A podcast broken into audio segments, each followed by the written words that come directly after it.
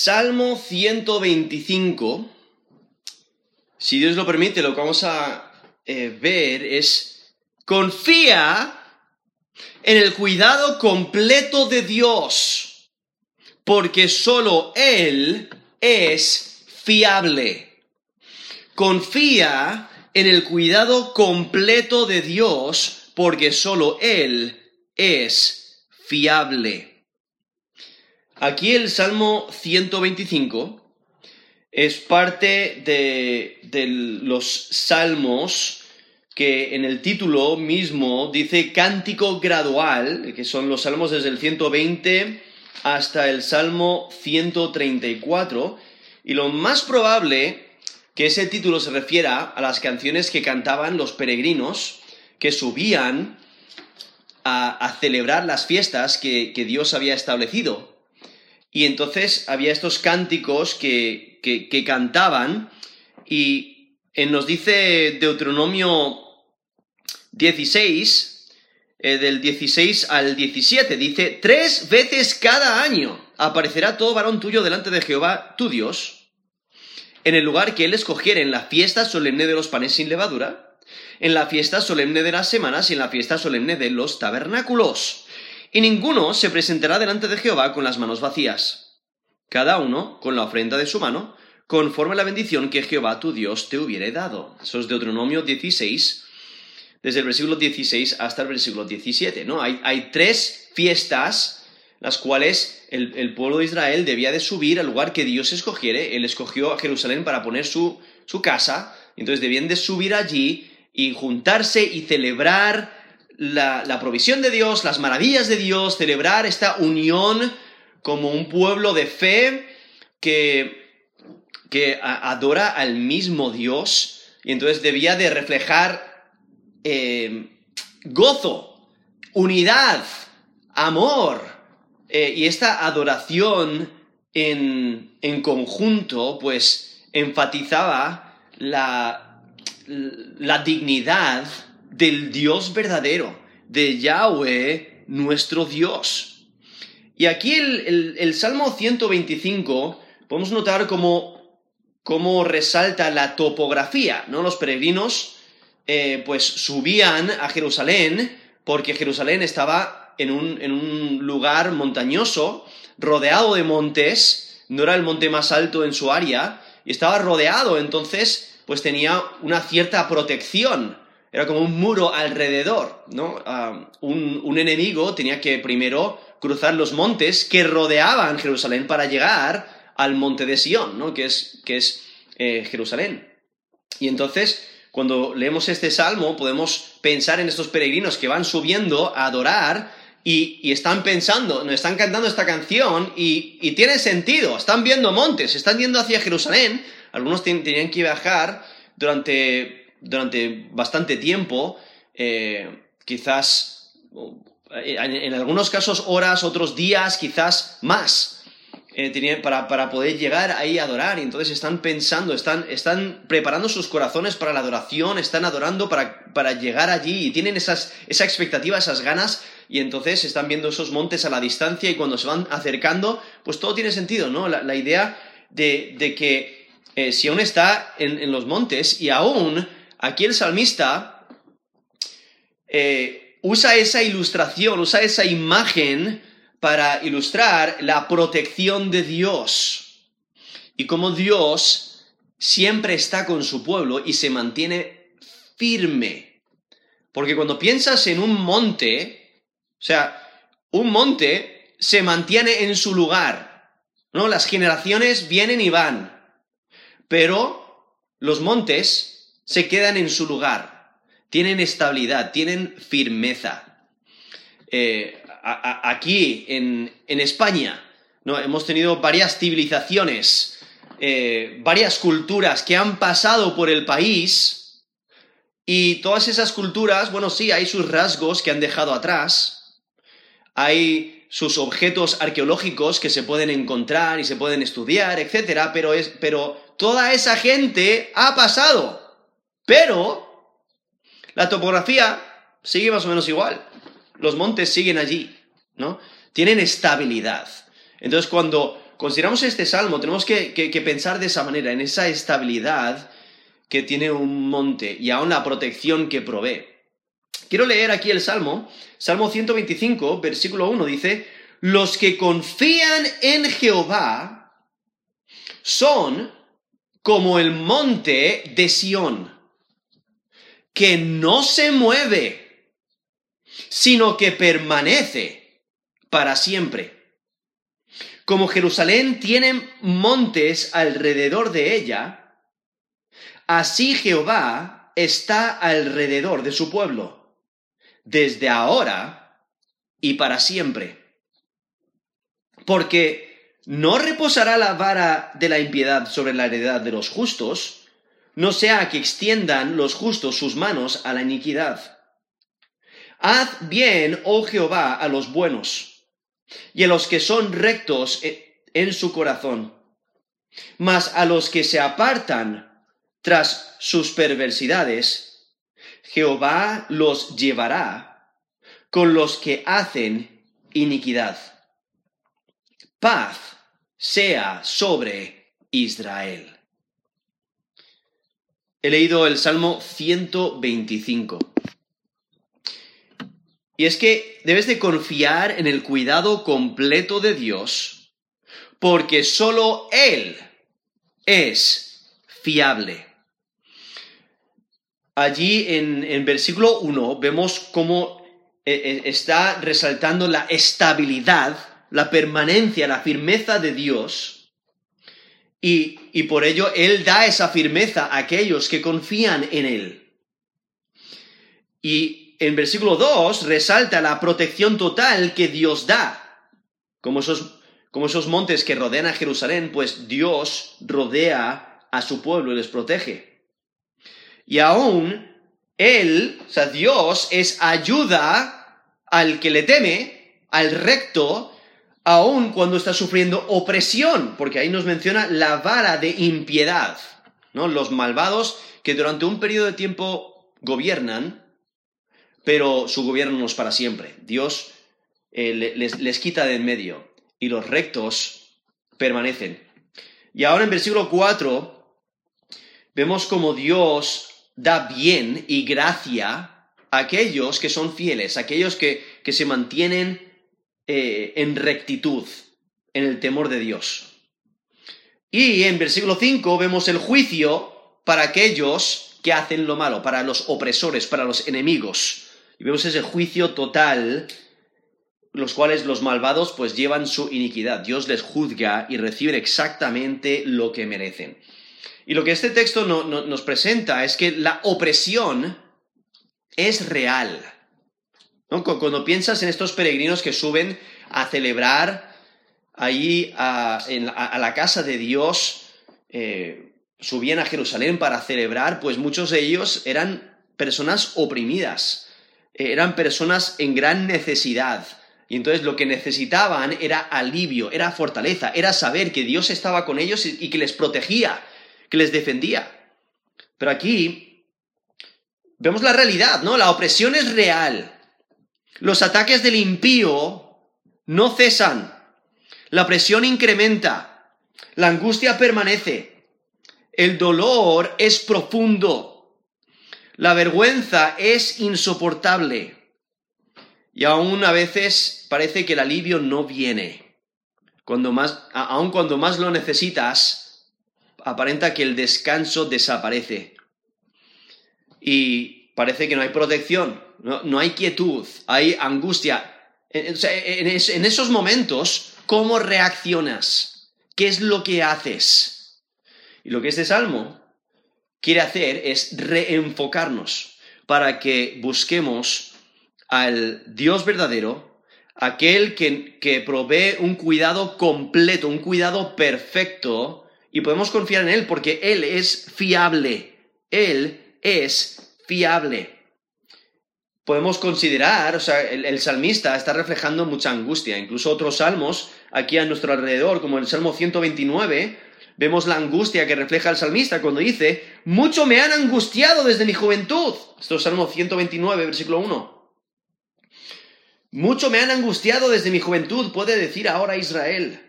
Mucho me han angustiado desde mi juventud, mas no prevalecieron contra mí. Sobre mis espaldas araron los aradores, hicieron largos surcos. Jehová es justo, cortó las coyundas de los impíos. Serán avergonzados y vueltos atrás todos los que aborrecen a Sión. Serán como la hierba de los tejados, que se seca antes que crezca, de la cual no llenó el segador su mano, ni sus brazos el que hace gavillas. Ni dijeron a los que pasaban, bendición de Jehová sea sobre vosotros, os bendecimos en el nombre de Jehová. Eso es Salmo 129, vemos ahí la angustia, la cual refleja ahí el salmista, ¿no? La angustia es real, pero ¿cómo reaccionas? ¿Qué es lo que haces en medio de esa angustia? Eso es lo que importa, ¿no? Porque el justo, o sea, el recto, el que vive para Dios, puede confiar en Dios. Y eso es lo que refleja aquí el Salmo 125, que el que teme a Dios se mantiene estable, se mantiene sin titubear. El poder del malvado no va a permanecer para siempre. Dios quitará la influencia del malo para siempre. Y por ello, este Salmo nos ayuda a entender que Dios es confiable. Él provee estabilidad, Él da descanso, Él provee ayuda. No hay que temer cuando Dios está contigo, cuando Dios está de tu lado. Y el control de Yahweh nuestro Dios es total. Él protege a su pueblo. La justicia de Dios es perfecta. Él muestra favor hacia los rectos. Y Él no permite que el plan malévolo de los opresores salga adelante. Y entonces vemos aquí el Salmo 125, la gran importancia de recordar las promesas de Dios y de renovar la confianza en Dios.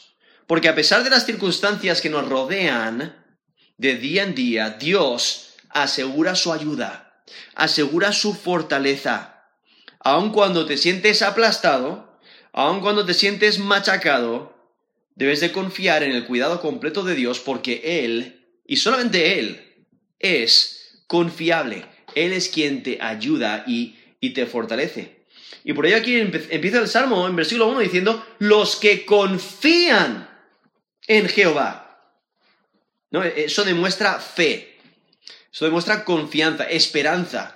Es confiar en su carácter, su persona, su naturaleza, es confiar en su palabra, es descansar en Él, no intentar hacer las cosas con tus propias fuerzas, tus propias habilidades, hacer las cosas por medio de tus propios recursos, sino confiar en Yahweh, el Dios verdadero, el Dios del pacto, el único Dios quien es eterno. Eso es lo que significa el nombre Yahweh, ¿no? Yahweh es el nombre con el cual él se dio a conocer, que significa el que es, que no tiene ni principio ni fin. Él es. Aquí traducido Jehová, ¿no? Aquí en la Reina Valera, 60. Pues dice, los que confían en Jehová son como el monte de Sión. El monte de Sión se refiere al monte donde se puso el fundamento de Jerusalén, ¿no? Donde se construyó Jerusalén. Son como el monte de Sión, que no se mueve, sino que permanece para siempre. O sea, esa idea de que no se mueve es que no titubea, no tiembla. Y está presentando esta imagen de que los que confían en Yahweh son inquebrantables, porque su fundación es segura. Y entonces el monte de Sión, ¿no? Esa montaña santa donde Dios mora.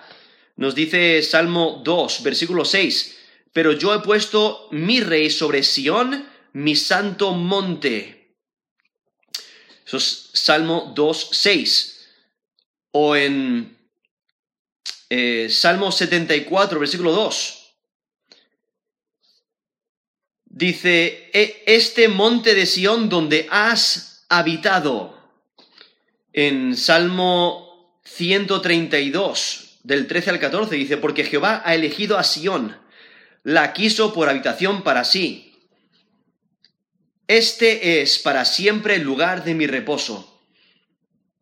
Aquí habitaré porque la he querido. Eso es Salmo 132, del 13 al 14, ¿no? Dios da estabilidad a Sión, Dios da estabilidad a Jerusalén. Y aquellos que temen a Dios, aquellos que confían en Él, tienen esa estabilidad porque Dios les da estabilidad. Les da estabilidad como un monte, como mencioné antes, ¿no? ¿Qué es lo que se mantiene inmóvil, ¿no? Los montes permanecen, tienen esa estabilidad, esa fortaleza. Sí, hay muchas tormentas, hay muchos truenos, muchos relámpagos, mucho granizo, mucha nieve, o sea, mucha intemperie, ¿no? Hay guerras, hay sequía, plagas, diluvios, etcétera, pero el monte sigue allí, ¿no? Tiene esa estabilidad. Entonces, aquí el salmista está considerando esa estabilidad. Y aún tiene más estabilidad porque es el lugar que Dios ha escogido. Entonces, es inquebrantable, inamovible. Y Dios lo protege. Y entonces, aquí vemos en Salmo 125, versículo 1, que Dios da esa estabilidad a aquellos que confían en Él, ¿no? Él les protege, Él les ayuda. Es que confiar en Dios provee estabilidad para la vida. Los que confían en Yahweh son inmovibles. Dios protege y bendice a su pueblo. Los que confían en Yahweh son fuertes. Nos dice el Salmo 16, versículo 8. A Jehová he puesto siempre delante de mí, porque está a mi diestra. No seré conmovido. Eso es Salmo 16, versículo 8, donde el salmista dice, mira, Dios está conmigo y por ello no voy a ser conmovido. No voy a titubear. En Salmo 112, del 6 al 8, Salmo 112, versículo 6 al 8, dice, por lo cual no resbalará jamás, en memoria eterna será el justo. No tendrá temor de malas noticias. Su corazón está firme, confiado en Jehová. Asegurado está su corazón, no temerá hasta que vea a sus enemigos, hasta que vea en sus enemigos su deseo. Eso es Salmo 112, del 6 al 8. Resaltando esa misma estabilidad que Dios da al recto. Y es que Dios está con su pueblo. Él les provee estabilidad. Él les provee descanso. Y por ello la persona de fe que confía en Dios y confía exclusivamente en Él para salvación, tiene fe, refleja esa fe y vive por la fe. Y por ello, los que confían en Dios permanecen porque Él está con ellos. Y entonces, para continuar ilustrando esta estabilidad, ahora, en versículo 2, resalta la topografía, o sea, donde los montes en donde, que rodean a Jerusalén, donde se ubica Jerusalén. Dice, como Jerusalén tiene montes alrededor de ella, así Jehová está alrededor de su pueblo, desde ahora y para siempre. O sea, Jerusalén está rodeada de montes. Pues, ¿sabes qué? Dios está alrededor de su pueblo. Dios rodea a su pueblo con su protección, con su ayuda, con su fortaleza, ¿no? Y es que los montes indican esa perseverancia, esa firmeza. Los montes dan esa sensación de seguridad y de protección. Entonces, aquí vemos Dios protegiendo a su pueblo, estando a su alrededor, siendo esa defensa tan necesaria. Y es que la fortificación natural de Jerusalén ilustra esa protección de Dios, ¿no? La protección de Dios para su pueblo. Por ello, aquí mismo, en el Salmo 121, versículo del 1 al 2, dice, alzaré mis ojos a los montes, ¿de dónde vendrá mi socorro? Mi socorro viene de Jehová, que hizo los cielos y la tierra. O sea, Dios, nuestro Dios, hizo los cielos y la tierra. Él es el creador, y es el creador de los montes. Y tienen estabilidad y fortaleza, y entonces Dios las usa para esa protección, pero también Él es es el que da a los montes la firmeza. Y entonces viendo cómo Dios es quien provee esa seguridad, es quien provee esa firmeza, esa protección. Y por ello, lo que está resaltando es que nuestra seguridad, nuestra protección, no está en los muros que hayamos construido nosotros. No está en esas alarmas de seguridad, o en las videocámaras, o en todas esas maneras que intentamos protegernos. No es en nuestras habilidades, nuestras fuerzas, nuestro intelecto, sino Dios es quien nos protege. Él es el que provee una protección total y perfecta. Él rodea a su pueblo.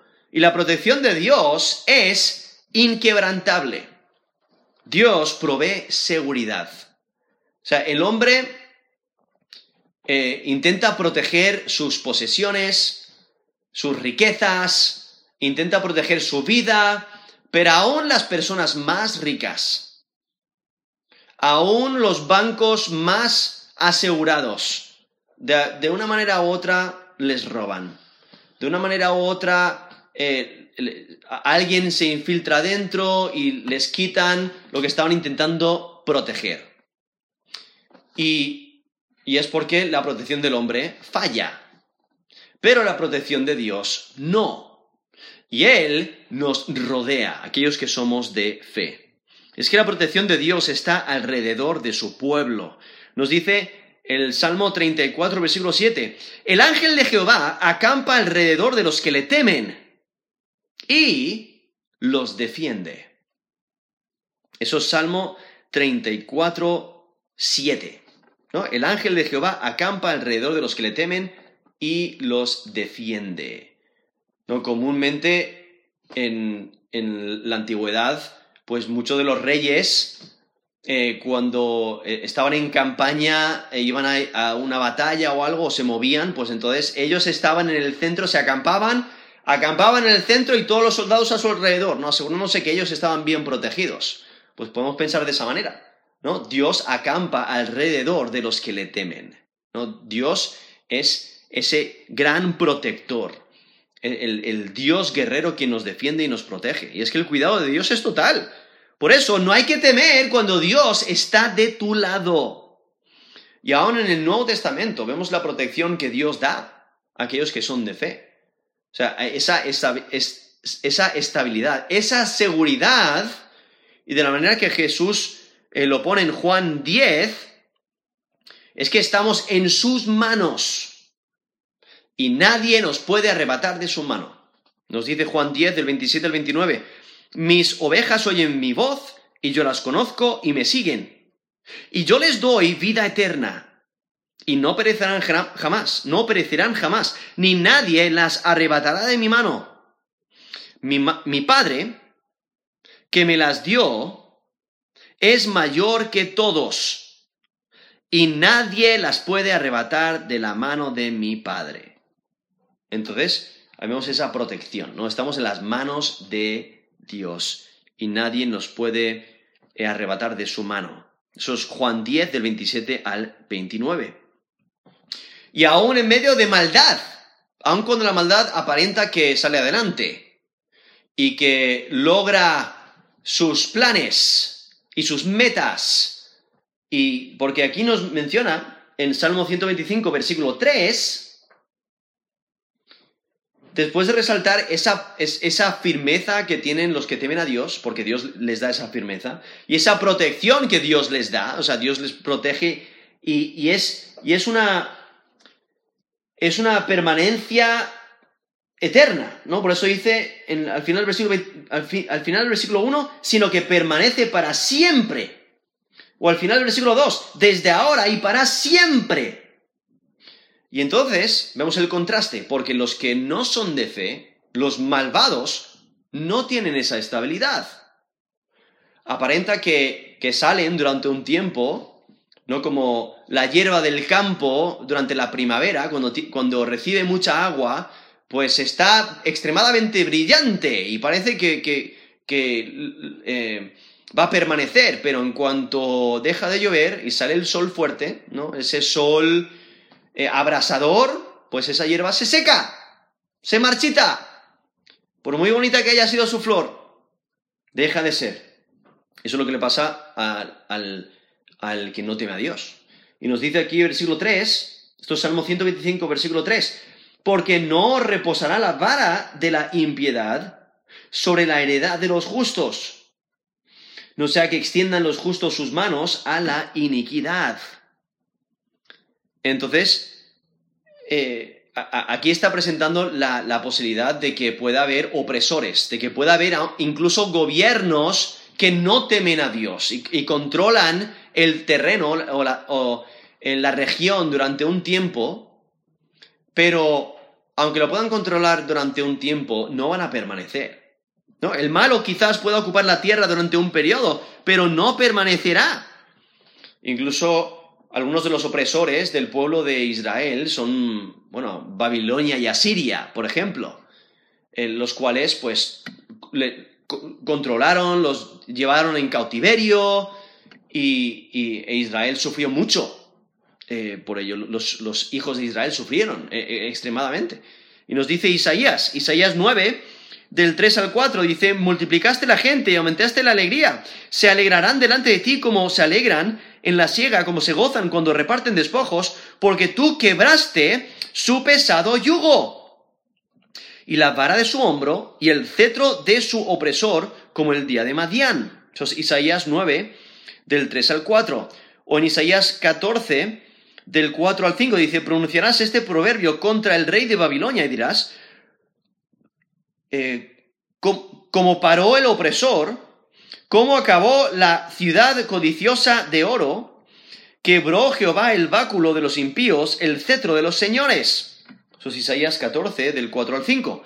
Isaías 30, versículo 31. Porque Asiria, que hirió con vara, con la voz de Jehová será quebrantada. Eso es Isaías 30, 31. Y esos textos ahí de Isaías menciona a Babilonia, menciona a Asiria como opresores del pueblo de Dios, pero su opresión duró muy poco tiempo, porque Dios les usó para castigar a su pueblo durante un periodo, pero rápidamente les quitó de en medio. No permanecieron. Y entonces, teniendo eso en cuenta, volviendo aquí al Salmo 125, versículo 3, dice: porque no reposará la vara de la impiedad sobre la heredad de los justos. Entonces, viendo la vara de poder, ¿no? Es una señal de poder. Lo que está indicando es que el dominio del mal y del malo no durará. El dominio del malo no puede coexistir con la presencia protectora de Dios. Por ello, aunque el mal aparente ganar durante un tiempo, su tiempo es corto y no durará. Y es que Dios ha puesto un límite, ¿no?, al gobierno del malo. Incluso nos dice el Salmo 124, del 2 al 5. Al no haber estado Jehová por nosotros, cuando se levantaron contra nosotros los hombres vivos, nos habrían tragado entonces. Cuando se encendió su furor contra nosotros, entonces nos habrían inundado las aguas. Sobre nuestra alma hubiera pasado el torrente. Hubieran entonces pasado sobre nuestra alma las aguas impetuosas. Eso es Salmo 124, del 2 al 5. Donde vemos que Dios tiene su mano ahí. Él es el que protege, Él es el que limita, pone límite al opresor, pone límite al malvado, ¿no? Como Dios puso límites a Satanás en la vida de Job. Solo le permitió ir hasta cierto lugar. Y Satanás tuvo que obedecer, porque Yahweh es el Dios verdadero. Y entonces vemos, Dios pone ese límite, y por ello no permite que la vara de la impiedad continúe y permanezca y dure para siempre. Y es que el plan de Dios no será frustrado. Y entonces la última parte del versículo 3 nos dice el porqué. Dice, no sea, esto es Salmo 125 y la última parte del versículo 3, no sea que extiendan los justos sus manos a la iniquidad. Porque si el reino del impío continuase, eso podría impactar al justo, o sea, al que teme a Dios, le podría impactar negativamente.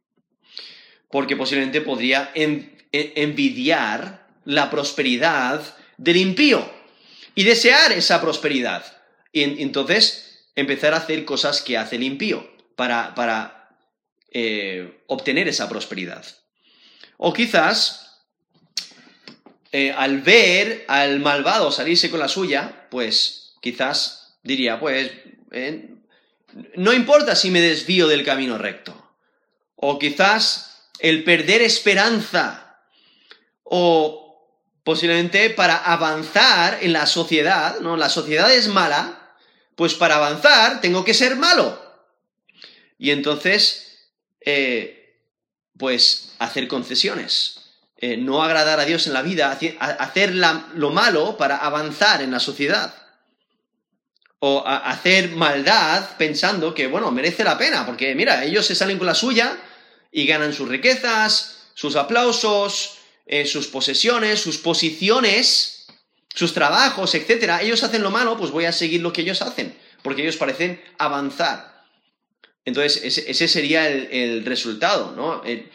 Habría esa tentación, que el justo mirara a su alrededor y diga, bueno, parece que prosperan haciendo lo malo, pues debo yo hacer lo mismo. Y por ello aquí nos dice, volviendo aquí a Salmo 125, versículo 3, dice: porque no reposará la vara de la impiedad sobre la heredad de los justos, no sea que extiendan los justos sus manos a la iniquidad. Hay que recordar, Yahweh, nuestro Dios, Él es santo, Él es puro, es perfecto. Él es justo. Y Dios desea proteger a su pueblo de la maldad. Dios destruye la influencia de la maldad. Y Dios protege a su pueblo, aunque se sientan rodeados y sin defensa. Dios está con ellos y los protege. Y aún no permite que el malo continúe. Y por ello nos dice el versículo 4, esto es Salmo 125, versículo 4, dice: haz bien, oh Jehová, a los buenos, y a los que son rectos en su corazón. Aquí vemos una petición con completa confianza, ¿no? Pidiendo que Dios haga el bien, muestre gracia hacia los que son rectos, hacia los buenos. Y aquí está haciendo esa diferencia entre los impíos, los que no temen a Dios y los que sí temen a Dios. Los que sí temen a Dios ponen en práctica la palabra de Dios y viven conforme a su estándar, ¿no? Quieren agradar a Dios en su vida y por ello viven una vida santa y pura y perfecta. Y cuando caen en pecado, no, porque tenemos naturaleza pecaminosa, pues rápidamente se arrepienten y buscan a Dios, buscan la ayuda de Dios, buscan la gracia de Dios, buscan la sabiduría de Dios, su fortaleza. El recto vive una vida de arrepentimiento, ¿no? Y es que, por ello, ser fiel implica una vida que refleja lo bueno, que refleja lo recto. Por eso dice: haz bien, oh Jehová, a los buenos y a los que son rectos en su corazón. No es solamente una práctica exterior, sino esa práctica exterior refleja lo que hay en el corazón. Y esa rectitud es en el corazón. Y aquí vemos como el salmista está convencido de que Dios reconoce, recuerda y recompensa las buenas acciones de los rectos. Y es que las buenas obras se manifiestan cuando hay un corazón recto. Nos dice el Salmo 7, versículo 10: mi escudo está en Dios, que salva a los rectos de corazón. Eso es Salmo 7, 10. Esa persona recta de corazón tiene una relación con Dios, se ha arrepentido de sus pecados, tiene vive una vida de arrepentimiento y por ello está a cuentas, ¿no?, con Dios. Mantiene su relación con Dios, vive en el temor de Dios, pone en práctica su palabra. Y por ello vemos como Dios hace bien a aquellos que reflejan su carácter, aquellos que reflejan rectitud y santidad. Dios bendice al hombre de bien. Y el favor de Dios es especial. La bondad de Dios es total. Dios ama la rectitud y recompensa aquel que anda en rectitud. A Dios le agrada el que hace lo recto y bendice al del corazón puro. Tiene un corazón limpio y perfecto delante de Dios. El que tiene un corazón recto, que hace lo recto porque desea agradar a Dios. No para conseguir algo de Dios, no para intentar ganar mérito con Dios, sino que hace lo recto porque ama a Dios. Y aquí en versículo 5 dice, más, aquí vemos otra vez el contraste, más a los que se apartan tras sus perversidades, Jehová los llevará con los que hacen iniquidad. Paz sea sobre Israel. Ese término perversidades es la idea de lo que una actividad torcida, de algo que es torcido. Ese término iniquidad se refiere a lo que es injusto, a una maldad, ¿no?, a engaño. Hay injusticia. Y entonces aquí muestra a aquellos que se apartan de los caminos de Dios, se apartan de Dios y siguen lo torcido, ¿no? Porque el camino recto es el que agrada a Dios, pero estos siguen el camino torcido, los que se desvían de la rectitud, se desvían del temor de Dios, se desvían del estándar de Dios, se desvían de la palabra de Dios, no la quieren seguir, no la quieren obedecer, no viven de acuerdo a ella, no tienen un corazón puro, no tienen un corazón recto, sino que su corazón está torcido, buscan lo torcido, lo malvado, lo injusto. Y aquí dice, más los que se apartan tras sus perversidades, Jehová los llevará con los que hacen iniquidad. En Proverbios 11, versículo 19, dice, como la justicia conduce la vida, así el que sigue el mal lo hace para su muerte. ¿No? Como nos dice Romanos 6, 23, la paga del pecado es muerte. ¿No? El pecado, la iniquidad, la maldad te lleva a la muerte. El camino torcido te lleva a la muerte. Y es que los malos van a recibir justicia, van a recibir lo que ellos merecen. El opresor no se saldrá con sus planes malévolos, porque la justicia de Dios es perfecta y el pueblo de Dios puede prever la retribución de los malos.